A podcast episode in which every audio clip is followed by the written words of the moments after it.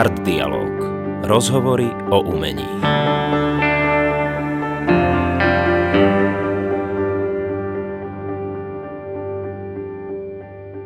Ahojte, vítame vás pri ďalšom vydaní podcastu Art Dialog so mnou Robertom Pospišom a Martinom Silajom. Ahojte. A našim dnešným hostom je náš kamarát, violončelista, riaditeľ festivalu Konvergencie a hudobný nadšenec Jozef Lupták. Ahoj Joško. Ahojte. Pamätáš si veľmi zlú radu, čo si dostal v rámci hudby, v rámci tvojho hudobného snaženia? Fúha, to idete na to z hurta. Tak to Zlú je. radu? Uh-huh. Neviem, to na toto si ste ma zaskočili. Na zlú radu si až tak nepamätám, ale určite, že pamätám si na istý typ neideálneho vedenia počas môjho štúdia Áno. v niektorých prípadoch, alebo zaostrenie na veci, ktoré v podstate v hudbe nie sú úplne, si myslím, podstatné. A to človek potom musí sám seba pretvárať novým spôsobom. Napríklad veľmi mi vadilo to, keď, keď som prišiel na konzervatórium a začal som vnímať e, súťaž medzi, mm-hmm. medzi hudobníkmi. To, to ma strašne mi odoberalo energiu a prinášalo istý typ strachu, čo by nemalo v hudbe vlastne byť, podľa mňa, pretože hudba je o tvorivosti, o komunikácii a o emóciách, o vyjadrení niečoho, čo je v nás alebo okolo nás dôležité a toto zaostruje pohľad na to vlastné ego, ako keby viac ako na tú podstatu hudby. S tým som dlhé roky bojoval, nemal som to rád, preto sa mi aj ten napríklad violončelový svet častokrát ako keby na nejaký čas sprotivil, pretože som nemal rád tú súťaž, napriek tomu, že som na súťaže chodil. No a potom taká praktická vec je, že ešte do nejakých 25 rokov, až kým som sa dostal k naozaj takému intenzívnemu štúdiu k Robertovi Kohenovi, tak som musel ako keby technicky pre, pre, prerábať na sebe niektoré veci, ktoré mi veľmi pomohli potom v budúcnosti, v tvorení tónu, pravá ruka, prístup e, k hudbe, k chápaniu hudby, materiálu, ktorý naštudovávam, tak to tiež chvíľu trvalo a v tých 25 rokoch to už bolo aj trocha také bolestné, ako keby prerábať to, čo už som 20 rokov na sebe vytváral a čo malo akési zaužívané u mňa mm, nejaké paradigmy alebo cesty.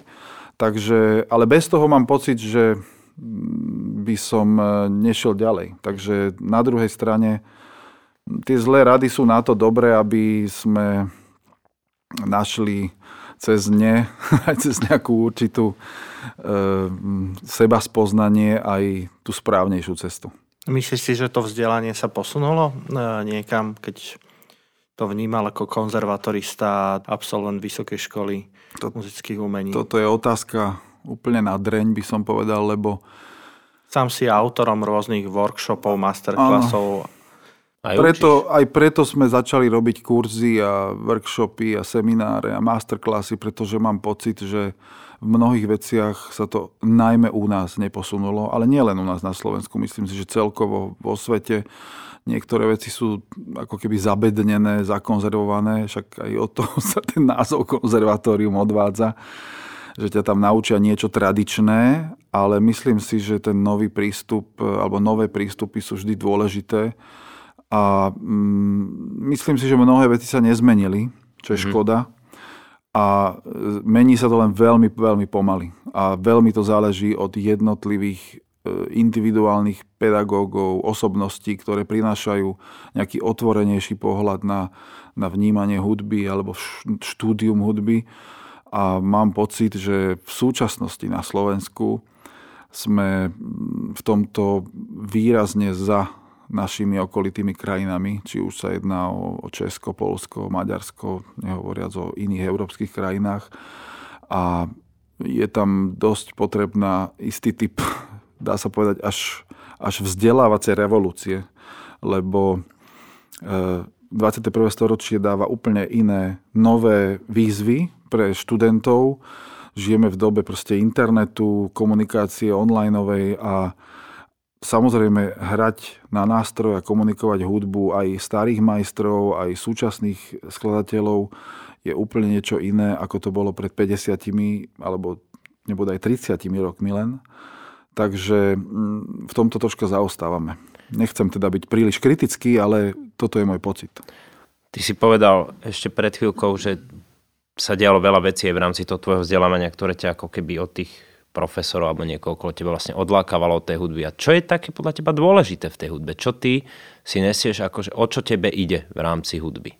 Ja si myslím, že dôležité je v tom procese ako keby vzdelávania pomôcť tomu konkrétnemu študentovi nájsť sám seba v prvom rade.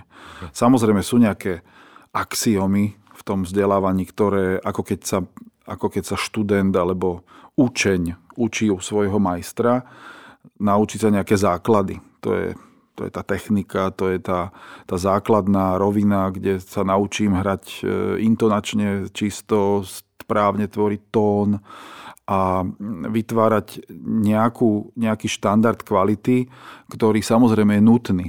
A na to sú určité štandardné postupy, môžu byť lepšie, ale môžu byť horšie. Ale zároveň ruka v ruke s tým ide, že ten študent sa v tom tínedžerskom veku, alebo aj neskôr, treba v tom mladom veku, dospelom, vyvíja v prvom rade ako osobnosť a musí si nájsť to svoje miesto, o čo mu ide, že čo, čo, čo mu je blízke. E, aby robil niečo, čo je, čím je on sám a nie len to, do čoho ho tlačí ten pedagóg alebo do čoho ho tlačí okolie. A toto je dôležité podľa mňa, pretože vtedy najsilnejšie môže cez neho prúdiť hudba alebo tá komunikácia cez hudbu. A mám pocit, že v tomto je dôležité pomôcť študentovi vlastne popri tom všetkom, čo sa učí prakticky na ten nástroj, alebo pri tom skladaní skladieb, nájsť ten svoj jazyk, to svoje vyjadrenie a, a vtedy aj on môže byť istým spôsobom sám naplnený, pretože nejak otvára tú bránu do tej hudby aj pre toho poslucháča.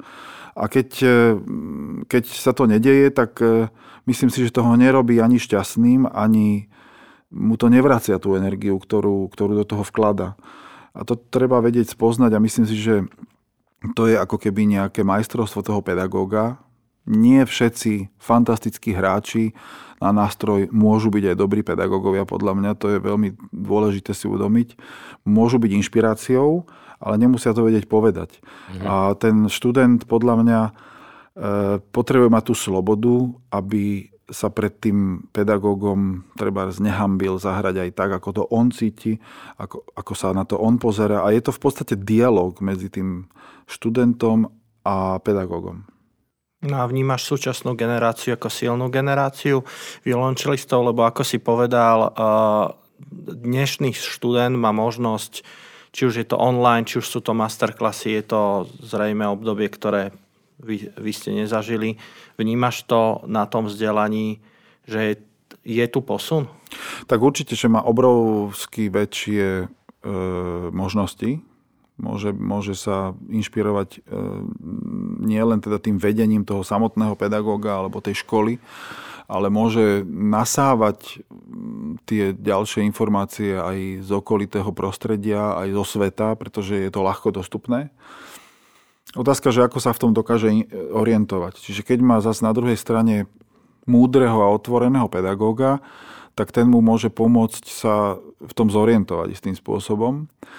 E, ja si myslím, že tá generácia, tie generácie sú v takých vlnách prichádzajú. Teraz dlhé obdobie bolo, keď napríklad tých na Slovensku, keď hovoríme o Slovensku, tých e, šikovných študentov, violončelistov nebolo až tak dosť by som povedal, že bolo taký, mm, také ticho. Teraz sa to možno, že trocha viac rozbieha. Opäť to vnímam, že, že viac tých šikovných študentov, ale to, čo sa tu deje, aj vzhľadom k tomu, čo sme hovorili predtým, že v akom stave je naše vzdelávanie, tak častokrát je mm, ich odliv do zahraničia. Že samozrejme, že hľadajú to lepšie vzdelanie v zahraničí, čiže keď dostanú sa na určitú úroveň, tak odchádzajú preč, pretože tu ako keby nenachádzajú tú odozvu pre to, čo chcú robiť ďalej. Takže veľa dobrých študentov treba odišlo do zahraničia.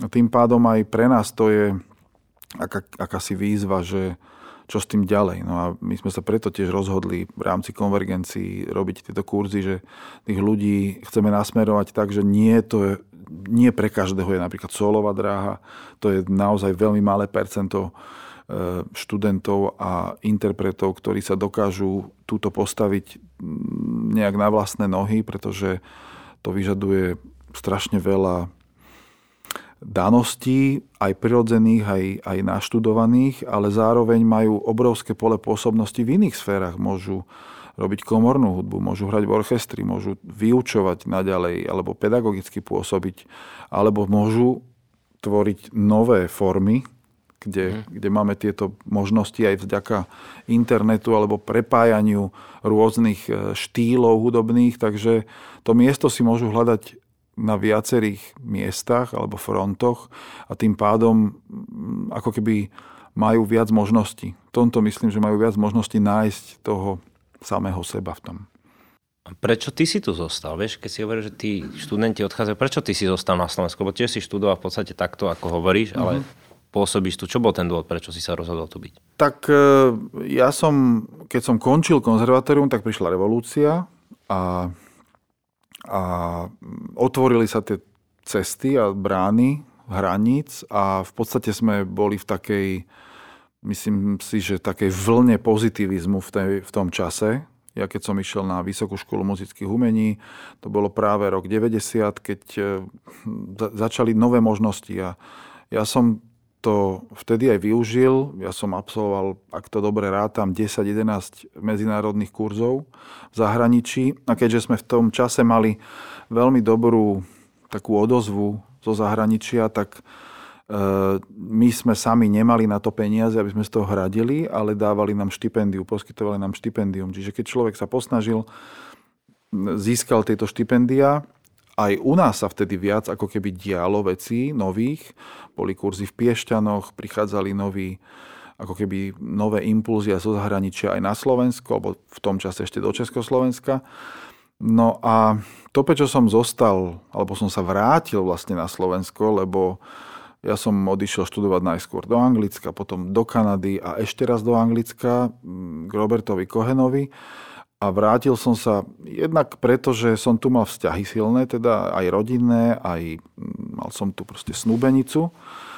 A, a zároveň aj to moje štipendium, ktoré som získal na Royal Academy, to ako keby vyžadovalo to, že po skončení školy e, v Londýne, keď som ukončil Kráľovskú akadémiu, tak, e, tak v podstate aký, akýmsi spôsobom chceli, aby som sa na nejaký čas vrátil domov. Mhm. To bola tzv. ambassadorial scholarship, čiže nejaké akože vyslanecké štipendium, ktoré ma zavezovalo k tomu, aby som sa vrátil. Samozrejme, mnohí študenti to nedodržali a to bolo len odporúčanie, ale mne sa to istým spôsobom aj páčilo vrátiť sa domov, aj keď to nebolo ľahké e, z hľadiska praktického, lebo som tu nemal v podstate zamestnanie, musel som si hľadať cestu sám.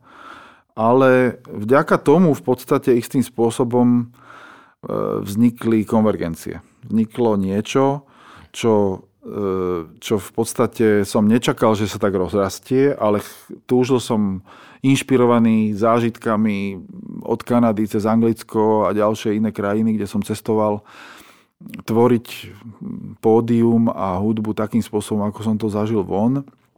A ako sa to tu aj kedysi dialo na Slovensku a špeciálne aj v Bratislave, pretože Bratislava bola taká meka komornej hudby mm, ešte v čase aj pred komunizmom a istým spôsobom sa to udržovalo aj počas komunizmu, ale už nie takým by som povedal, že od zo spodu, ako keby.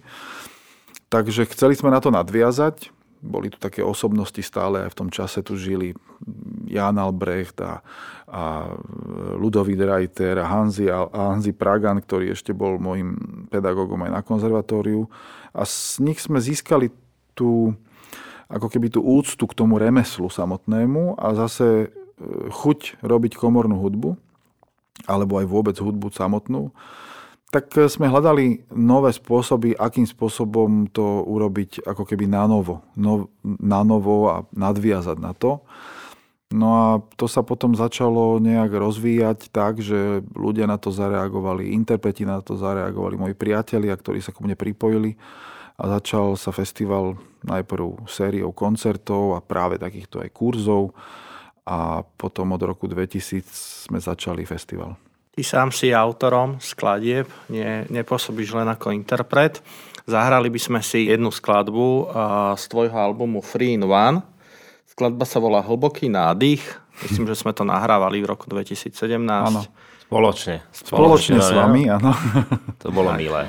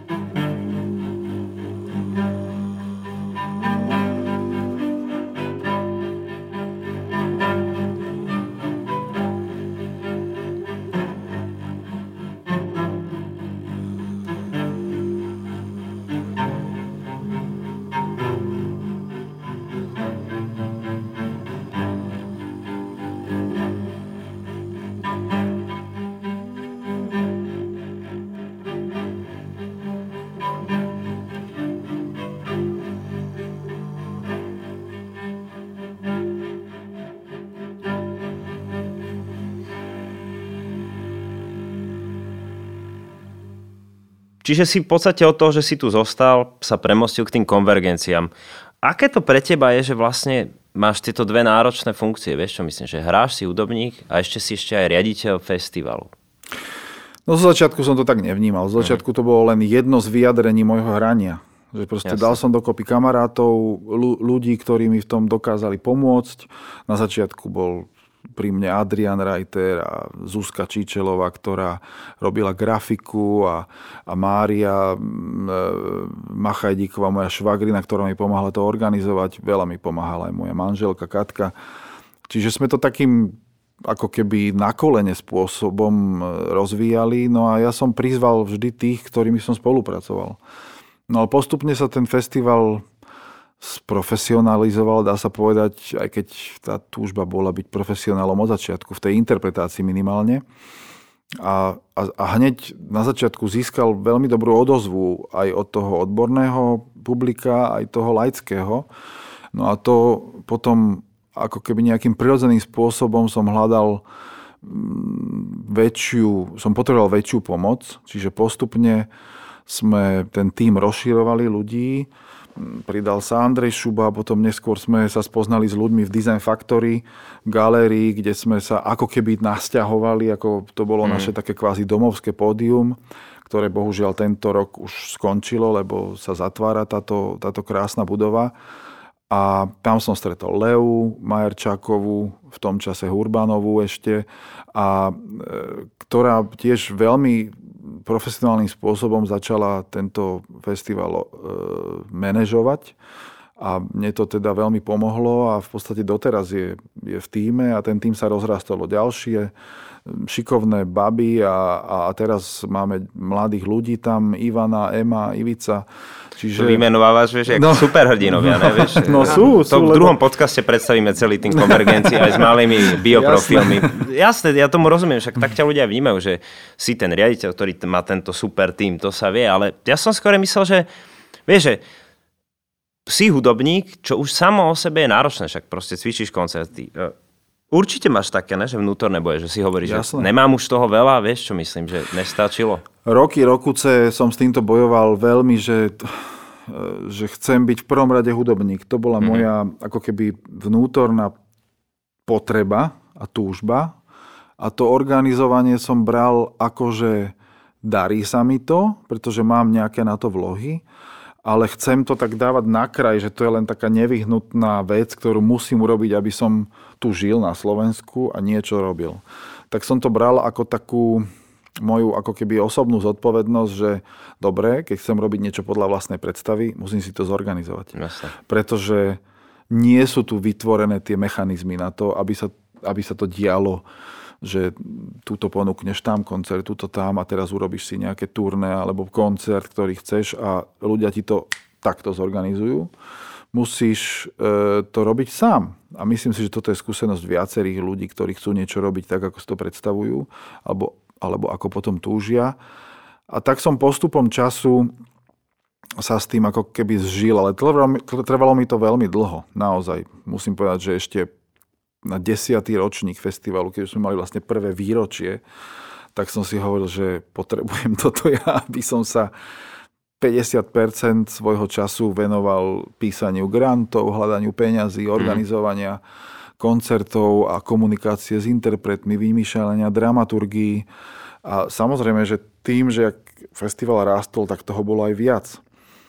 Ale tým, že to bolo ako keby v tom čase raz do roka, Možno, že počas roka sme robili nejaké mm, koncerty, ja neviem, po Slovensku, alebo začali sme neskôr robiť aj festival v Košiciach, tak e, vždy sa to tak dalo nejak ako vyrovnať, že som sa tak akože vybalansoval, že počas toho roka som viac hrával sám a vlastné projekty tvoril. No ale to narastalo a v podstate som sa s tým tak nejak stotožnil, že, že festival konvergencie sa stal súčasťou ist, tým spôsobom aj toho môjho vyjadrenia umeleckého, takže sa to tak nejak prepojilo prirodzene. A teraz sa tomu už ne, nevspieram, som už súčasťou, sa už sa nebránim, prijal som to, ale musím povedať, že súčasťou toho prijatia je aj to, že naozaj, preto som spomenul ten tým, lebo ten tým je obrovskou podporou, pomocou a to keby som ich nemal, tak e, by som to asi nevládal e, ďalej Jasne. rozvíjať aj vlastnú tvorbu, vlastnú, vlastné nápady v interpretácii a skladbách, čo hrám, nebodaj aj teda skladanie, ako sme tu počuli aj jednu z týchto možno mojich skladeb. No, možno na to by som aj nadviazal, lebo z toho, ako hovoríš, tak uh, vlastne tá činnosť aj okolo tých konvergencií ti zobere veľmi veľa času, mm. robíte to skvele, ale spýtal by som sa ťa ako možno interpreta autora, že tým pádom, že o to máš menej času sa možno aj do toho autorstva, aj toho interpretačného sveta dostať tak, že či máš nejaké nenaplnené ciele ešte do budúcna? Tak e, tých cieľov alebo túžob je samozrejme viacero ale mám pocit, že tak nejak popri tých e, organizačno plánovacích e, aktivít v rámci festivalu si viem vydeliť ten priestor sám na seba, lebo je to nevyhnutné. Bez toho by mhm. som akože nevedel fungovať ani dýchať ako keby ako umelec. A e, čiže postupne sa to aj tak naplňalo, aj naplňa. Ja si myslím, že mnohé z tých snov sa splnili, či už v rámci mojich predstav ako interpreta a hudobníka, alebo aj v rámci festivalu, lebo súčasť tých snov sú aj veci na, na festivale samozrejme. A napríklad teraz sa mi jeden z tých nedávno snov splnil v tom, že... s nami že... robíš tento podcast. napríklad jeden z nich, to je samozrejme. že teraz som nedávno odohral e, koncert Peterisa Vasksa v Brne s orchestrom Ensemble Opera Diverza ktorý som už pred 5 rokmi túžil si zahrať a tak sa takto nejak prirodzene prišlo. A e, teraz by sme ho chceli robiť aj na konvergenciách, samozrejme. Aké to bolo po takej dlhej dobe stať opäť? Bolo to, bolo to zaujímavé, pretože bola to na jednej strane veľká túžba, na druhej strane musím povedať, že tá príprava na ten koncert, keďže je veľmi náročný technicky, mm. aj hudobne v podstate, tak e, mi trvala dlhšie ako obyčajne, že my sme hudobníci tak troška zahybernovali za posledný rok, pretože z pochopiteľných dôvodov, keď nie je pódium, tak človek sa nerozvíja ďalej. Alebo rozvíja sa takým svojim tempom istým. A takže koncert, ktorý by som, ja neviem, ktorému by som sa venoval možno, že 3 mesiace, tak som sa venoval 4-5 mesiacov a cítil som, že potrebujem to nacvičiť tak, aby na prvú skúšku, keď prídem, tak už bolo jasné, že to zahrám ako na koncerte. Čiže naozaj som si vytvoril takmer, takmer tabulku na to, ako idem cvičiť, pretože to bolo náročné. A pripravoval som sa dosť akože systematicky na to a z tohto hľadiska to bola dobrá skúsenosť, ale keď po, neviem, 9 mesiacoch som stal, alebo 10 pred orchestrom znova na pódiu, a bolo to ešte online k tomu len, bez divákov, čo, je, čo považujem za náročnejšie ako hrať mm. len pred divákmi, pretože mikrofón je nekompromisný a kamery sú tiež nekompromisné v tomto zmysle. Čiže naozaj e, som e, považoval za nutné byť pripravený tak, aby som e, bol pripravený ako keby viac ako na 100%. No, bola to skúsenosť veľmi dobrá, pretože orchester výborne pripravený, výborná dirigentka a tá odozva e, ľudí aj na ten online stream bola výborná, o to viac, že nás počúval sám Peter Izvásk a hneď po koncerte mi zavolal, že, že teda sa mu to veľmi páčilo, že bol dojatý a že sme mu pripravili krásny zážitok z vlastnej skladby. A to ma, to ma akože naplnilo viac ako, ako čokoľvek iné. Dáme si ďalšiu skladbu, teraz pôjde Čakanie, čiže z mhm. albumu Free in One, takže Čakanie.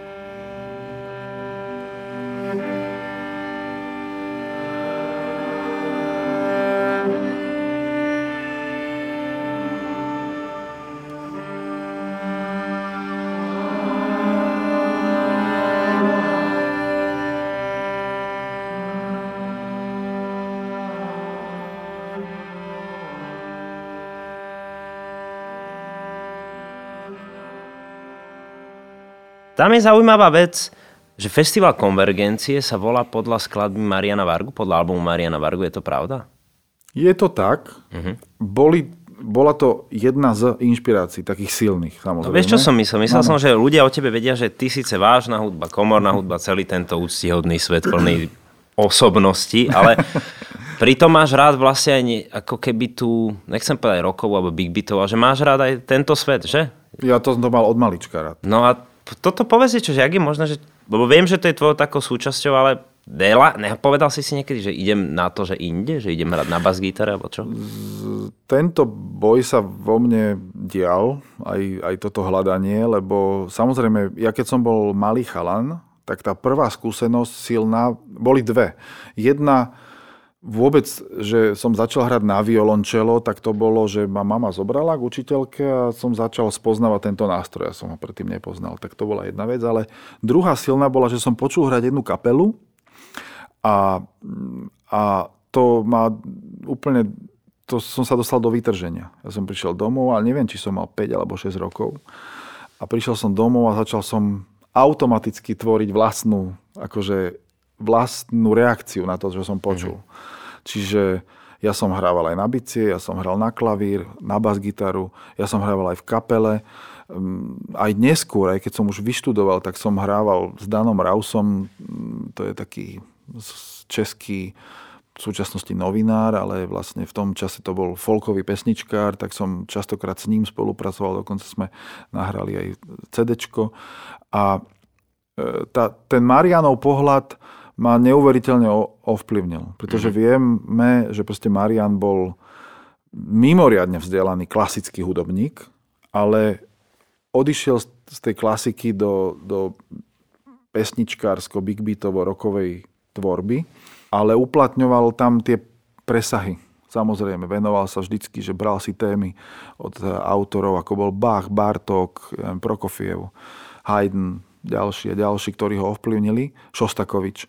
A zároveň, e, keď uplynula tá éra e, jeho silného obdobia, či už kolegium muzikum, alebo prúdy, alebo neskôr solovej dráhy, tak sa vrátil k tvorbe klasiky súčasnej. A v podstate ako keby to, čo nestihol počas toho obdobia silného, keď e, hral v kapelách, tak, e, tak dokončoval ešte vlastne v tej poslednej fáze svojho života. A mne sa to zdalo vždy, tak nejak som vnímal hudbu, že, že tak hudba je jedna. Že nejakým mm-hmm. spôsobom, že ja mám silné ťa, akože silne ma to ťaha aj ku klasickým formám, či už e, starej barokovej hudbe od Bacha cez klasicizmus, romantizmus a, a veľmi ma priťahuje 20. storočie a súčasná hudba, ale, ale takisto mám veľmi rád e, proste všet, všetku tú hudbu, ktorá sa odvíja od toho art roku a od roku. Dokonca aj jazz si rád vypočujem, aj keď nemyslím si, že ho veľmi hrám, skôr improvizácie. A a zdá sa mi to, že to je proste určité vyjadrenie doby. A otázka je, že tí klasickí majstri, hudobní skladatelia, že ako by sa v súčasnosti e, vyvíjali, keby tu táto možnosť, keby tú možnosť mali. Aký by bol Mozart, aký by bol Bach. Pre mňa, je, pre mňa osobne aj Bach je istým rockerom, pretože ja to tam cítim. Ja cítim tú... E, Gitaru. ten rytmus proste, tá, tá, ten puls, tá, to, čo vyjadruje. Mozart s tým spôsobom tiež, Beethoven takisto, ale, ale preto mi bola blízka hudba Pink Floyd, hudba Genesis, hudba Yes a tak ďalej a tak ďalej. Vieš, všetko je to podľa mňa fajn, ale sú to všetko kapely, ktoré už boli aj ľudia. Mm-hmm. Že si ty ten poslucháč, snaží sa hľadať nové? Vieš čo, že prídeš domov a máš tie chvíle, že si sadneš a normálne počúvaš, že či niekto nový, mladší alebo niekto zabudnutý, či sa niečo proste nepríde k tebe, čo ťa osloví? Programovo to nerobím. Programovo to robím skôr v klasickej hudbe súčasnej. Tam hľadám hudbu, ktorá ma oslovuje a ktorá, ktorá ma priťahuje napríklad ako s týmto Peterisom Vachsom, alebo samozrejme spolupracujem so súčasnými autormi, žijúcimi, čo, čo mňa veľmi naplňa táto, tá, tá, táto vetva, ako keby spolupráce s tými e, skladateľmi, ktorí žijú. a preto je, mám proste na konte množstvo premiér a napísaných slade pre mňa od Godára cez Iršaja, Beneša a, a tak ďalej a tak ďalej, Zagara. Ale... E, Vieš, mladú generáciu myslím. Mladá že generácia, no musím povedať, že takýmto oknom do tejto hudby sú pre mňa aj moji študenti, aj mladší priatelia v hudbe, Čak nakoniec aj s vami sa o tom veľa rozprávam. Ale ja Ukazujem na mladších dvoch, priateľov. Ste výrazne mladší, takže, takže Pán Lustaň, ste jedni ďakujeme. z nich. A potom ďalším, ďalšou takou bránou sú moje vlastné deti, mm-hmm. ktoré No tak akože ja by som akože nepoznal Billy Eilish, samozrejme, aj keď je to Všetky cesty úplne iné, ako som počúval ja. Mm-hmm. Ale... ale vieš čo, ja som myslel skôr tú slovenskú scénu, lebo mám taký pocit, že, a to si musíme podľa mňa všetci povedať, že či sledujeme Sledujeme. Úplne 20 ročných, ja myslím, naozaj myslím, že 20 ročných ľudí, ktorí mm-hmm. nahrávajú dosky. Mm-hmm. Čiže troška sna... sledujem, troška sledujem, ale musím povedať, že zas až tak do detailu to nepoznám. Sledujem mm-hmm. to vďaka, ja neviem, rádiu, FM, vďaka pohode, vďaka festivalom, ktoré to, alebo nezávislým nejakým centrám. Čiže dostane sa mi to do uší, čo ma zaujme si vypočujem, čo ma nezaujíma, to nechám tak ale není to nejaká programová činnosť pre mňa, alebo systematická. A možno aj vďaka deťom, že mm. sa dostaneš mm. k hudbe. Ja sa ťa ešte opýtam, že tým, že si aj interpret, aj autor skladieb, že taká, že ktorá poloha je pre teba zaujímavejšia a možno ešte by som dodal, že či si myslíš, že množstvo tých študentov, ktorí vyštudujú a interpretujú tieto veľké diela, takže či by sa tiež mali venovať aj vlastnej tvorbe, aj skladbe pre mňa je asi vlastnejšia tá poloha interpreta. To je asi... Ale na druhej strane, keď interpretujem vlastné skladby, alebo keď interpretujem skladby aj iných autorov a mám ich už tak zažité vnútri, že sú ako keby som si ich privlastnil mm-hmm. a už ich vlastne dávam do nich akýsi vlastný pohľad vnútorný, tak vtedy sa najlepšie cítim.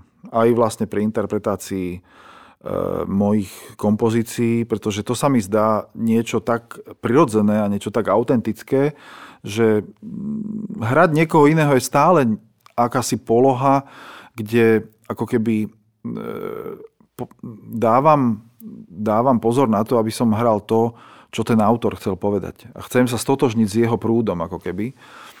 Pochopiteľne, že to som aj ja, samozrejme, v tej, v tom, tej interpretácii. A myslím si, že nesmierne pomáha to, keď človek hľadá aj ten svoj vlastný jazyk, aj ako interpret. Či to už je len v jeho vlastnej študovni alebo cvičebni, ale tá akási túžba po improvizácii a vyjadrení sa sebe vlastným spôsobom je potom mňa veľmi uvoľňuje aj pri interpretácii Bacha, Beethovena, Šostakoviča a ďalších, pretože mi dáva aké, akési iné spektrum vyjadrovacích e, možností a schopností. A mám pocit, že by to, tá improvizácia, to som začal ináč v poslednom čase aj ja na kurzoch učiť, dokonca sa im to tak zapáčilo, že som vlastne ma pozvali na Royal Academy, kde som spolu s Robertom Kohenom ja viedol improvizačný kurz a teraz v tom budeme pokračovať a veľmi sa na to teším a vidím, ako tí interpreti, ktorí od malička sú vedení k tej interpretácii samotnej, sú v tom proste stiahnutí a drevení. A po, po tých kurzoch, keď to skúšame spolu a keď začíname tvoriť niečo sami, jak ich to uvoľní, jak ich to otvorí. A toto som zažil aj ja, keď som bol na, v Holandsku na takýchto kurzoch a e, jeden z hostí napríklad Eh, festivalu Konvergencie, violista Gard Knox, ktorý hral kedysi v Ardity Quartet, tak tiež tam viedol takéto kurzy, bo som bol u neho.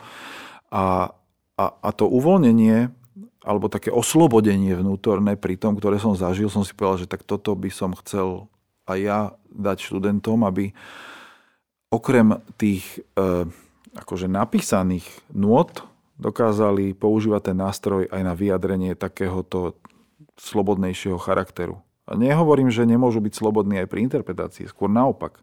Na to sa učíme, aby sme boli slobodní v tej interpretácii, ale je to proste iný zážitok. Napríklad, e, preto mi je tak blízky ten Marianov prístup, lebo on, on bol vlastne interpret, ktorý interpretoval v prvom rade seba a Čiže bol istým spôsobom skladateľom a interpretom v jednom momente.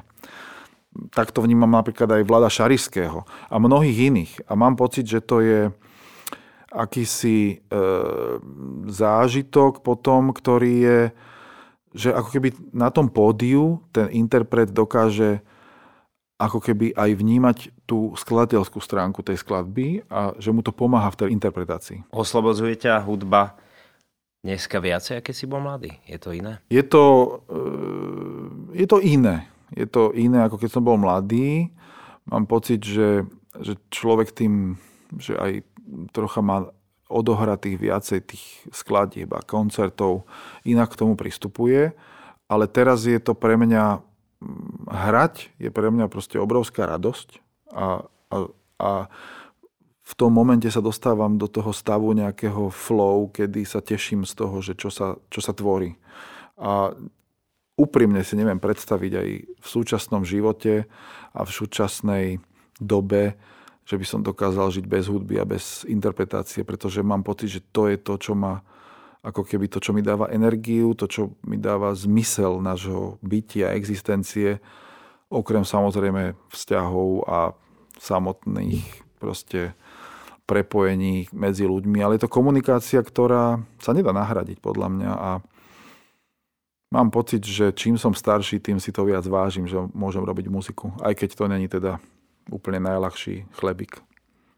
Hosťom podcastu Art Dialog bol Jozef Lupták. Ďakujeme, že si prišiel. Ďakujeme. Ďakujem za pozvanie.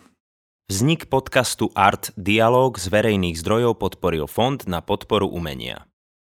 Vyrobilo občianske združenie Art Fabrik.